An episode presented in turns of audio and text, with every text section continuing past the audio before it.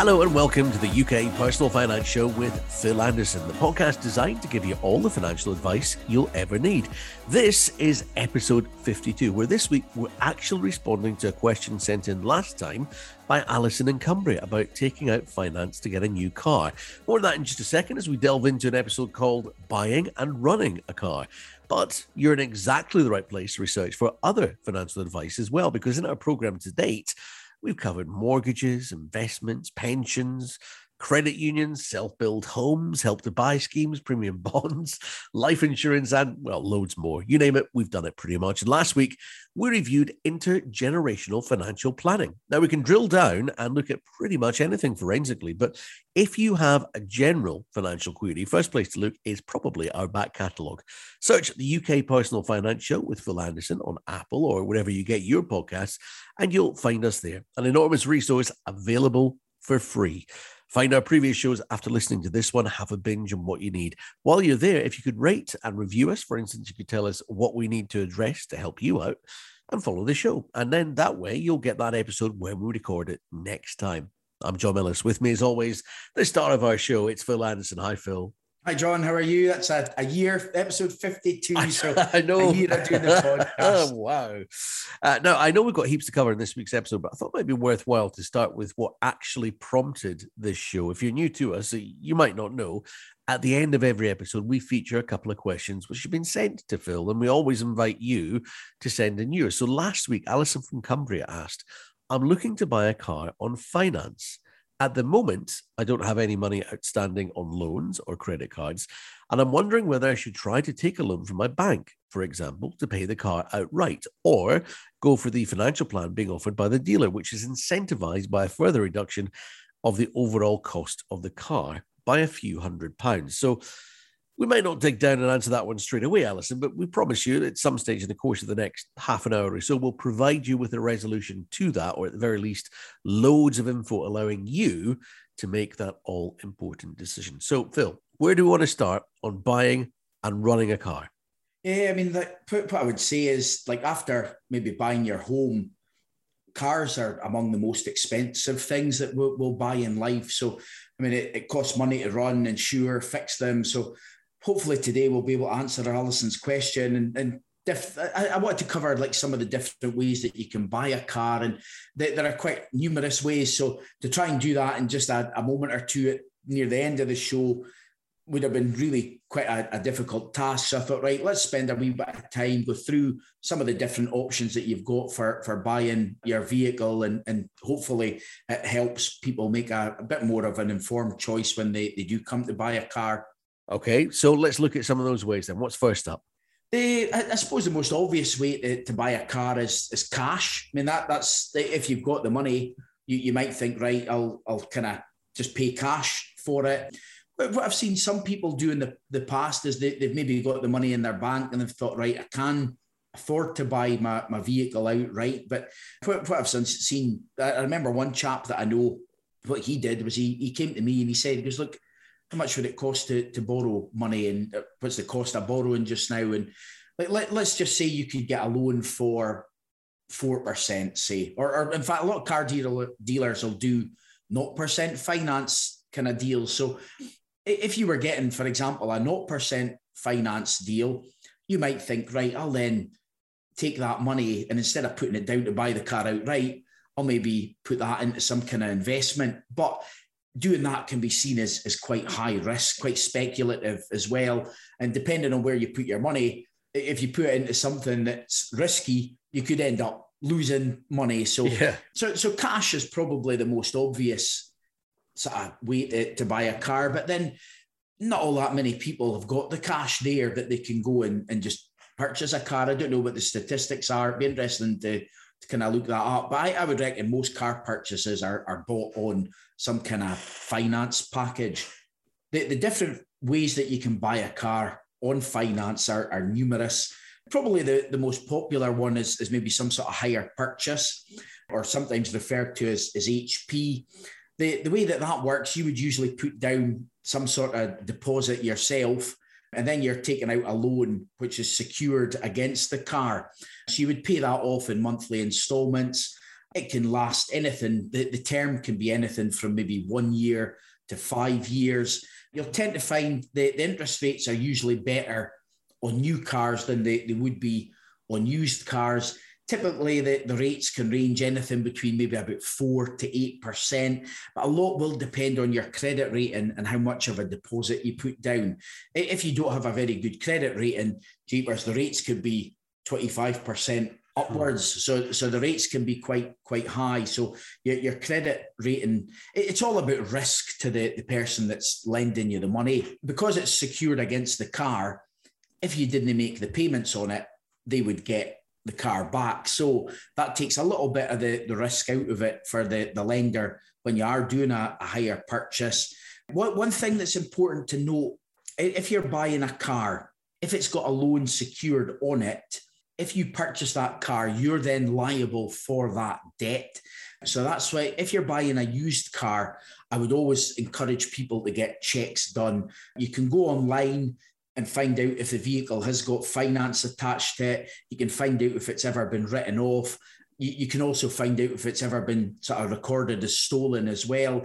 I know one of the companies, the AA, do this sort of checks, and it costs £15 to get that done. But that's something that a lot of people didn't realise, is that if you buy a car and there's higher purchase on that car, you are then liable for it. So that's quite a good tip for anybody buying a used car. Yeah, if someone is doing that and they're buying a used car through a dealer, Phil, is the dealer obliged to let you know that information? Yeah, they'll sort that out. It's more if you're buying a used car like privately that right. You would want to get that checks done. The dealers do, I think it's called an HPI check. So they would do all of that sort of things. I recently had a car that I got rid of not that long ago. Now I had what was called a PCP agreement. We'll come to those in just a few moments, but I sold my car to, it was at webuyanycar.com. Oh yeah. Now, luckily for me, the car was worth more than the loan that I had, but they do all of that checks to make sure, and they're aware to know, right, this needs to get repaid. And I actually had to wait probably about a week or so to get my money through. And I remember a few years back, I sold a car to them as well. It didn't have any finance. And that time I got the money through that day. So that's something to be aware of. But yeah, if you buy a used car privately, make sure you get the checks done on it. Coming back to higher purchase, I mean, some of the kind of advantages of that, you can get flexible repayment terms, so you can choose a term that suits your budget. As I said, usually it would be anything from about 1 to 5 years. But remember, the longer you take out a debt, the more interest you'll pay back over that time. Usually on higher purchases, one advantage is that you often don't need a big deposit to put down. It might be about 10% of the kind of car value. In most agreements, the interest rate is fixed. So for budgeting, you'll know exactly what you'll pay each month. What you'll find as well is over time, once you've paid off maybe half the car costs, at that point, you'd maybe be able to return it and have a bit of equity in the car. In the early days, if you've found you weren't affording it, it might cost you to put it back. So again, if you don't have a high credit score, it might be easier to get higher purchase than it would a personal loan. So that's another kind of advantage of a sort of higher purchase agreement. Another good thing with it as well is you don't have any restrictions on the amount of miles you can do. Some of the things that we'll touch on soon, you're only allowed to do a certain amount of miles on. And unlike a PCP agreement, which we'll cover fairly soon, with them, you have to make a payment at the end. The good thing with a higher purchase is you don't have that as well. So that would cover most of the advantages of a higher purchase agreement. Some of the disadvantages of that is theoretically you don't really own the car until you've made the final payment. So as I mentioned, if you were to get into financial difficulties, the finance company could take the car back. What you'll find as well is you can't sell or modify the car over the contract term without getting permission first. And like I say, if you owe more, if the car's not worth as much as the agreement to pay it back, if the settlement figure is higher, you would need to find that money as well. You'll tend to find monthly payments are usually higher than maybe PCP or leasing deals, but then the advantage is that you own that vehicle at the end of the day. Another disadvantage is that the amount of deposit you need and maybe the length of term that you can take it out over, and your monthly payments. Your monthly payments are likely to be higher the smaller the deposit you put down and the shorter term of the loan.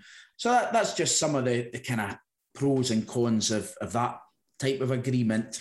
Okay, I should probably have checked this at the start, Phil. I know that we're going to talk about personal contract purchase and personal contract hire in just a minute, and a few others.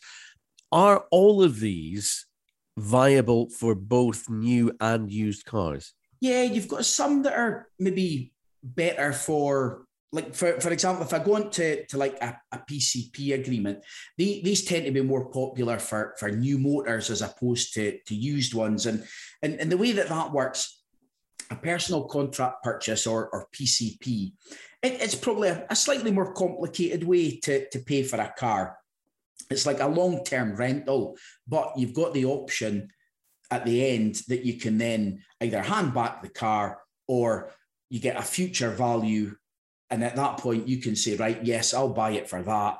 That's what I did with my one. I thought, right, I've now kind of got it. The future value was lower than what the actual value of the car was. So I just thought, right, if I sell it now, I can make a wee bit of profit on it, or I could have kept the car longer.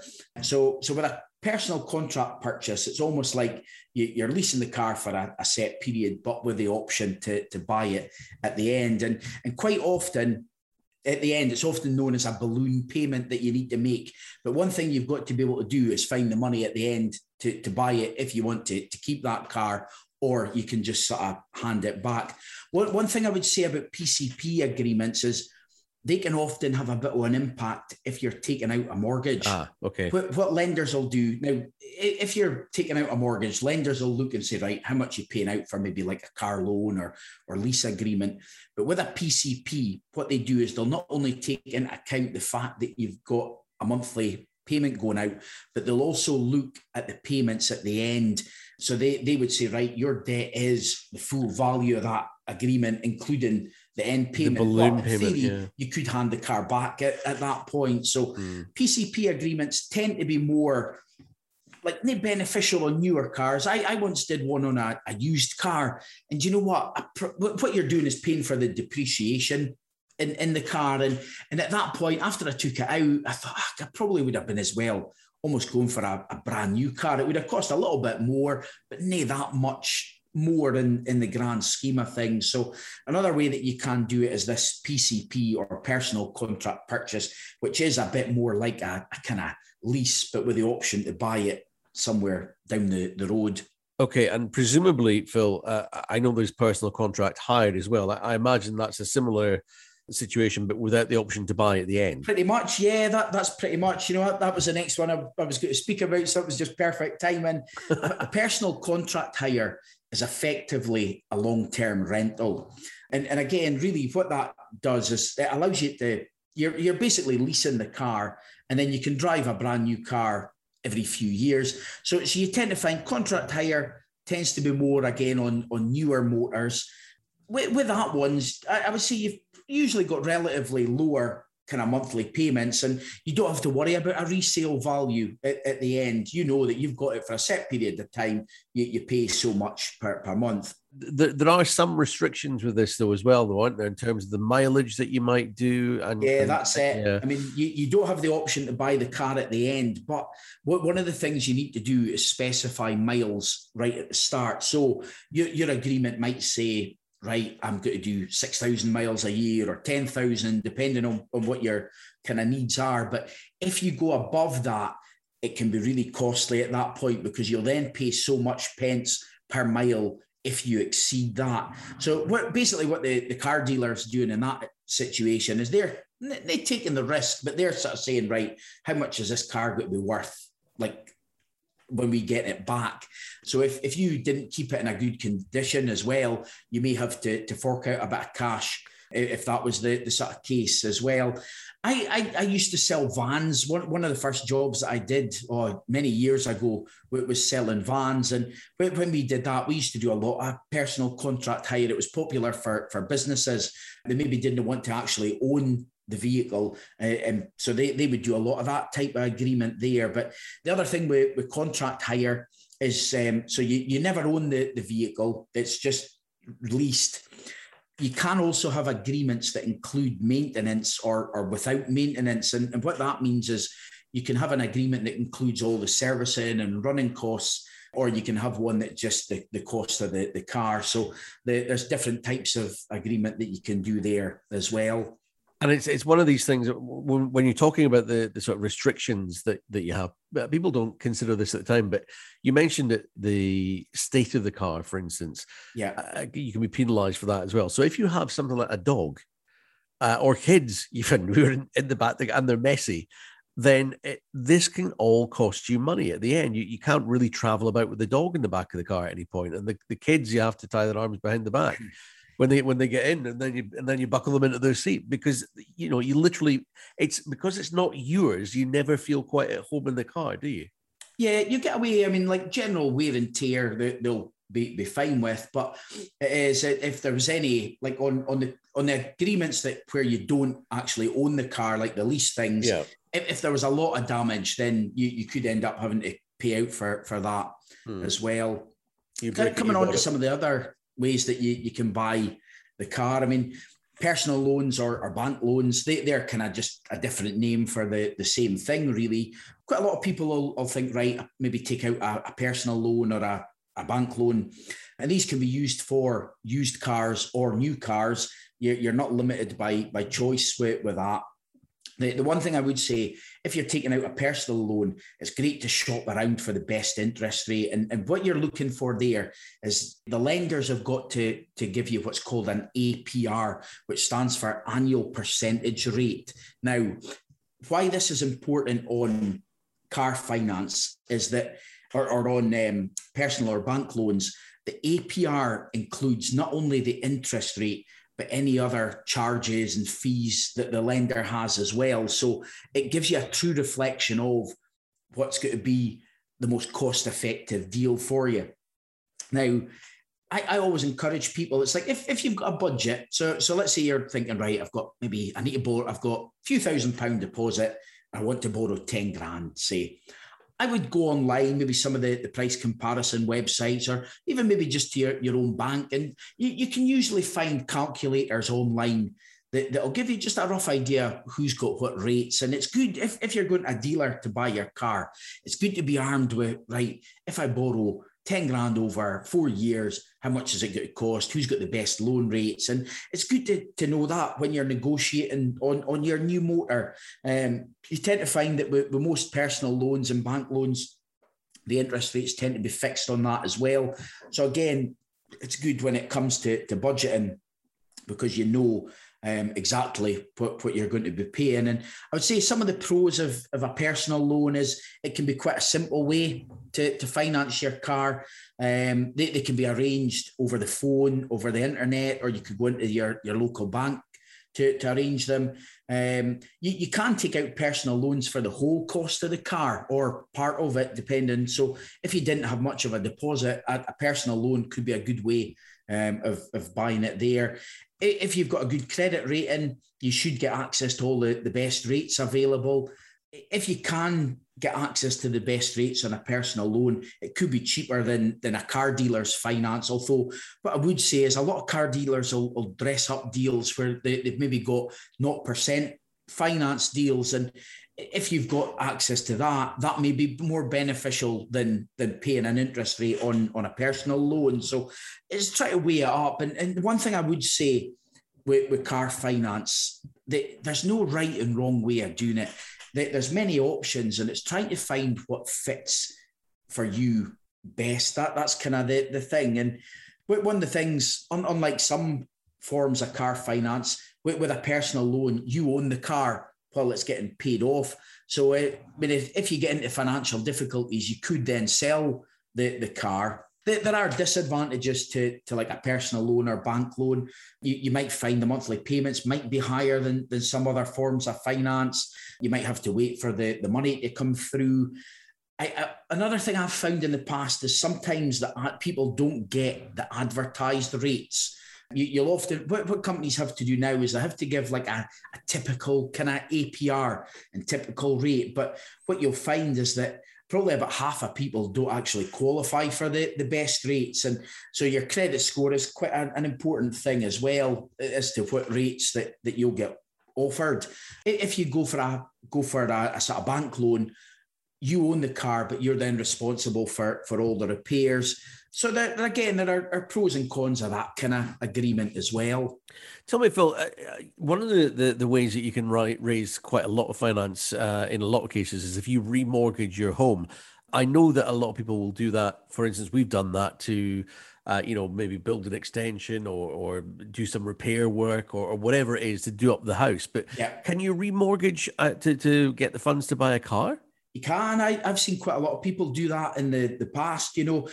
If you remortgage, there's some cracking interest rates at the moment. If you've got quite a bit of equity in your home, there's interest rates at the minute less than 1% on mortgages. It's just incredible. Not everybody's got to qualify for that. And some people, if they don't have equity in their home, they might not be able to do it. But it's always something to consider. Remortgaging or maybe a further advance on your mortgage is something that you could consider.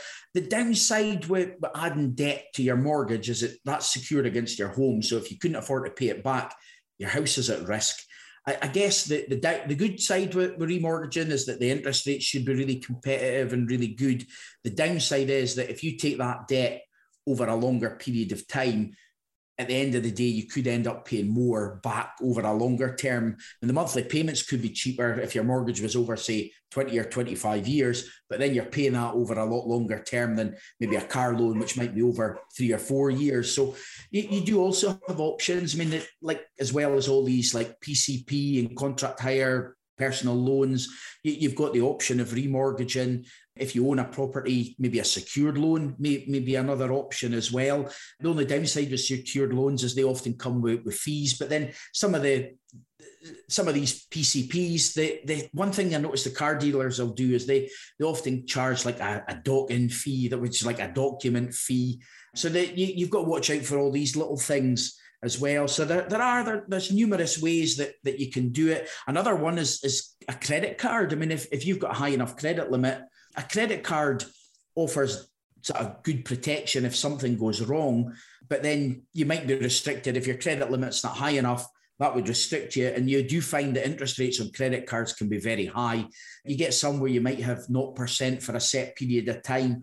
But if that was the case, you would want to try and pay that debt back quite quickly. You wouldn't want to put it on a credit card and leave it to pay off after a number of years, because invariably that would end up working to be really quite expensive. Mm-hmm. Okay, and obviously whichever is best for you depends entirely upon your own circumstances. If you're cash rich, money's no object, you might want to go about it that way. If not, but you don't have any credit issues, you might look at a personal loan to pay it off over a period and so on.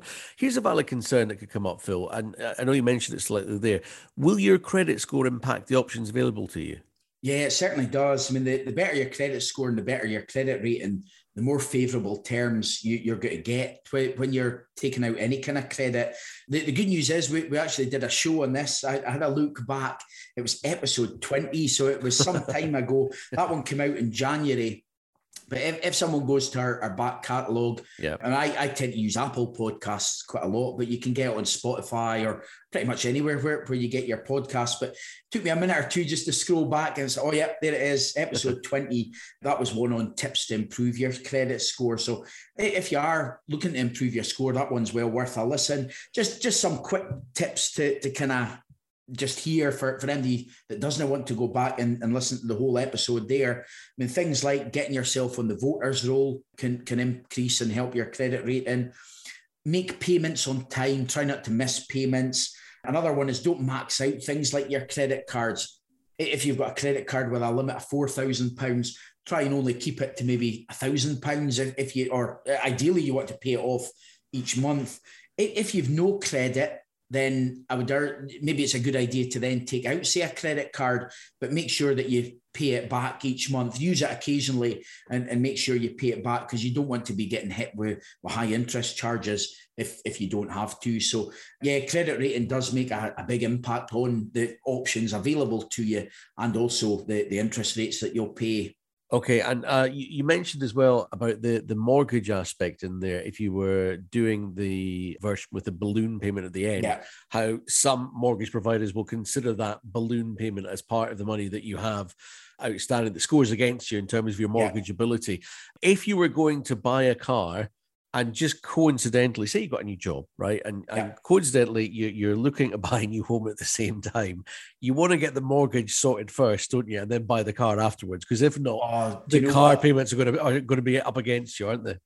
It's amazing how many people change their car around about the same time as moving house. Yeah, I remember years ago, a guy I know, we got a mortgage agreed in principle for him. And then that was agreed, great. And then he comes back to us, we've had an offer accepted on a house. Well, by that time, not only had he bought a new car and taken out like a car sort of finance deal, but he'd also taken out another loan as well. And I'm just like, oh, no. So, like, when you get a mortgage agreed in principle, that's based on your circumstances at that time. If they then change later on, sometimes that could have a negative impact. But you wouldn't believe how many people, when they are maybe looking at moving home, they'll go on holiday, they'll buy a new car. It just, I don't know, there just seems to be something about it where that seems to happen regularly. Yep. So get the mortgage in place first. And then once that's all done, dusted, if you can still afford the car, great. And the one thing everyone wants to know, Phil, is how do you get the best deals? How can you shop around for the best car finance deals? I know personally, I've used comparison set websites quite a bit in the past. As I mentioned earlier, it's good to do a bit of research beforehand just to get an idea. It's good to be armed with some knowledge before you buy, especially if you're buying from car dealers. They'll have various finance packages available. I mean, you'll tend to find they'll earn some sort of commission usually from the companies. So they're going to try and encourage you to do it through themselves. But it's a good idea just to kind of, I would say, shop around, use the comparison websites to give you an idea of what's out there. Compare the total cost of any borrowing as well. So regardless of what kind of option you go down, look at that. Some of the comparison websites that I use, there's one, Go Compare. I've used it quite a lot for various things. There's U Switch. They're two of the kind of popular ones out there where you can look at all the different types of car sort of finance options and things. And another thing I would say to look out for as well when you're buying a motor is also think carefully about things like the PPI insurance, car dealers will often try to get you to take out what's called gap insurance, and that can often be quite expensive, and it might give you sort of limited cover as well. Gap cover is designed to pay out if your car is a total write-off and outstanding finance is more than the value of your car. Now, what I would say, in my experience, if you're buying a brand new car, then it's probably a lot better to consider that type of thing there rather than on a used car. Because effectively what that does is it's covering the depreciation goes down, especially on a new car, really quite quickly. Whereas in used cars, they'll depreciate, but not as quickly as a used car. I know one of the guys in our office here, his brother, his gap insurance ran out. And about 8 days later, his car was totally written off. Didn't pay out. So that was a painful one there. But as well as like the finance, the car dealers they're always trying to get you to do all these extras. I remember for a while, it was like, pay for the car to get this shine on it. And they're always looking for ways to make more money, are they? And I know from having sold vans myself previously, I kind of know some of the tricks they use, but they'll dress things up differently. They might say, look, if you trade in, I think we mentioned, briefly last week, Anderson Cars, who used to be in Aberdeen, they were renowned. They said, right, you've got £1,500 minimum trade-in. So folk can just trade anything in and all of a sudden, bang, it's off the price of your car. And so there's a lot to kind of look into. But I used, years ago when I used to buy a car, I used to find it quite stressful because I used to always think, I'm getting ripped off and folk are trying to make a lot of money out of me. And I guess the one thing I would say when you're buying a car is try and enjoy it, because enjoy getting the new car.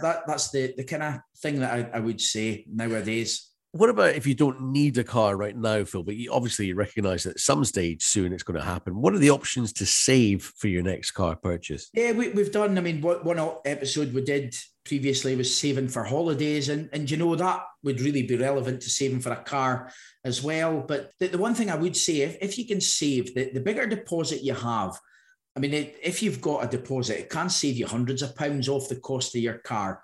The more you put down, the more favourable finance terms you're usually going to get. And some of these 0% finance deals depend on you having a larger deposit as well. So definitely encourage people, if you can save, to have a bigger deposit, or save to purchase a car outright, then it's going to save you some interest there. So definitely worth doing that if you can afford to. Now, one of the things I love most about getting a new car, apart from the new car smell, obviously, is the fact that with a new car, you don't have to pay some of the extras for a while, like car tax or whatever. And you often find the dealer will throw in a few incentives to make it seem like they're giving you more and charging you less than the showroom along the way. But when you get a few years in, those costs, they sort of come biting back. So it's probably worth looking longer term at the outset and not being lured in. What are those running costs that you might otherwise forget about when you're buying, Phil? Yeah, I mean, it's all right saying, yeah, I can afford the monthly payment on any kind of car deal, but you've got to remember that you've got kind of running costs as well. So you'll have car tax. You may have, after 3 years, your car would require an MOT. We've kind of mentioned about cars depreciating in value. There's very few cars go up in value over time. It's usually an asset that does depreciate and go down in value. You've got your fuel costs, car insurance. So there's quite a lot of costs that you need to take into account as well. So it's not just the monthly payment that you may be making on anything. You've got to make sure you can afford all these other things as well. Okay, and any tips for motorists, Phil? Yeah, a few tips to kind of help folk with their motoring costs. The first one I would say is shop around for fuel. There's websites such as confused.com that's got a section on like comparison, comparing like petrol and diesel and LPG costs. At the minute, I had a look earlier today. My local Tesco would be cheapest near me. We didn't have many petrol stations close to where I stay. If I was to go there to fill up my tank as opposed to the other local fuel station, it would save me around £3 each visit that I make. And if you were filling your car up every week, I mean, that's working out at over £150 saving over the cost of a year. So definitely worth shopping around for your fuel. Shop around for cheaper car insurance as well. And what I would say, though, is cheapest isn't always the best. Yeah. But use price comparison websites for that sort of thing as well. Just gives you an idea of the cost. In the past, I have seen some cheap car insurance deals where the excess, if you make a claim, is maybe really high. So watch out for that as well. Other way that you can sort of reduce your motoring and kind of traveling costs is to consider car sharing and car clubs. If you commute by car, if you share your journey, if others are doing the same sort of route, that could save a bit of money there. There's also websites such as Liftshare. It's liftshare.com where you can sort of get people to share. The one thing I would say with that is your safety is paramount. So you've got to watch who you're sharing with. But things like that are worth considering as well. And not only is that saving money, but it might also save CO2 emissions. So it's good for the environment as well. And the car owner clubs are starting to become, car clubs are starting to become a wee bit more popular. One I've seen in Aberdeen is the Co-Wheels Car Club. There's other ones called Zipcar, Enterprise Car Club. This might be an option to consider, but it tends to be more in bigger cities. You tend to find if you're living out in the sticks, there doesn't seem to be as many options for that sort of thing. But again, a car club could be another way that it might be able to save you money. And if you're not doing an awful lot of miles, that might be quite a financially something that would save you. But another tip for motorists, I would say, is check your tyre pressure, because underinflated tyres mean that you'll use more fuel. And again, when it comes to servicing, shop around for that and see if you kind of get a cheaper deal on that as well. So a few tips there to try and reduce your motoring costs. You know, the thing that always happens to me, Phil, is you'll be in the car, right? It'll be lunchtime. You'll think, right, I'll nip out for a sandwich. Oh, and I need to fill up the car. So you go to the petrol station, you get your sandwich, you're coming out, you're back in the car, you turn the car on, the radio comes on, the news is on, and it says, just as you're pulling out of the forecourt, it says, and petrol prices are about to be reduced. And, oh, I've always just filled up the car when they take 3p off a litre. It's always the way. You ever notice that? Definitely. That always happens. Just one other thing that interests me, Phil. The motoring industry as a whole, you know, in response to governments of the world as a whole, they're going down the route of non-traditional fossil fuel guzzling cars, whether it's hybrid or all electric. You've got hydrogen buses in the streets of Aberdeen now. There's a feeling that they will literally move to the age of car, as we grew up knowing it, becoming extinct. Not just pressure from the manufacturing industry, but infrastructure like fuel levies in cities like London and Birmingham, now making it all the more expensive to own and run specific models and types of vehicles. Should we just bite the bullet now and buy what they want us to embrace, do you think? I was speaking to someone the other day, I cannot remember who it was, but they were saying they had an electric car and they made a long journey, I think it was from Scotland down to the south of England, and they were sort of bemoaning the fact that they had to stop several times to keep charging it up. And they actually, that example, they tried to say to me, oh, look, it wasn't any cheaper than if we'd actually... So cost-wise, I mean, in theory, it should be a lot cheaper to run, like electric motors and things. I think their popularity is going up. And as the battery technology improves, I think we'll see the popularity of things like electric cars go up an awful lot. So I would watch this space with that. I think that will be something that'll start coming up a lot more in years to come. It's got to become price effective like anything, hasn't it? You can get all electric cars just now, but they tend to be quite expensive. People want they want life to be easy. They don't want to be stopping every 2-3 hours to have to charge up a car and then away again. And especially if you're doing longer journeys. I mean, I know people that have got like car charging points at their house. And if you're just running in and out to work, which is maybe a few miles every day, great. But, on that longer journeys, I think it's still a bit of a problem at the minute. I know. And if you've ever seen how big a 50-mile drummer cable actually is to put in the back of the car and stick the plug in at the house, it's really difficult. Now, each week, so far as we've covered various topics, Phil's given us a look back over his own life story and how it's been affected by the subjects we've been talking about. So, Phil, today, buying and running a car. What have you got on that? Yeah, I mean, at the moment, I lease my car on a short-term arrangement. Now, it suits me just now because I've just moved house. I wanted to see where I ended up first. I kind of thought, I was like, a lot of my motoring costs will be depending where I'm going to be going. So as it's turned out, I'm about 5 miles away from where I used to be. So I'm not within, if I bought a home, like walking distance to the office, then I might have thought, right, might not need a car at all. So I thought, right, I'm going to just do a short-term lease just to kind of suit my needs, see how things go. But as I mentioned earlier, I've had PCP agreements in the past. I've had car loans, bank loans. There's no right or wrong answer. And it's good to just weigh up several options and just see what you think. But for me just now, I thought, right, short-term agreement, just as a kind of stopgap until I knew my plans. That was what I'm doing just at the minute. And we always do this bit as well, Phil. You find inspiration through various people that you admire, and you love a quote. Have you got one that fits our subject matter for this episode on buying and running a car? I don't know who to attribute this to, but money can't buy happiness, but it can buy you your dream car. Absolutely. What would your dream car be, John? Oh, do you know, this is the thing, Phil. I'm not a car guy. If you ask my 14-year-old son, what would your dream car be? He would tell you. He would know straight off the top. If you ask my wife, what would your dream car be? She would tell you. I suppose if I was pushed, probably an Aston Martin DB5. Yeah. It's probably a James Bond car. I've always wanted a convertible. I've never had a convertible car. And I was looking them up one day, and there's one, Bentley have got one, it's called the GTC, and it looks really nice. But do you know, I'm like you, cars have never really been a big driver for me to kind of work hard. I always think, right, if it gets me from A to B, I'm happy. As long as it's reliable, that's the main thing.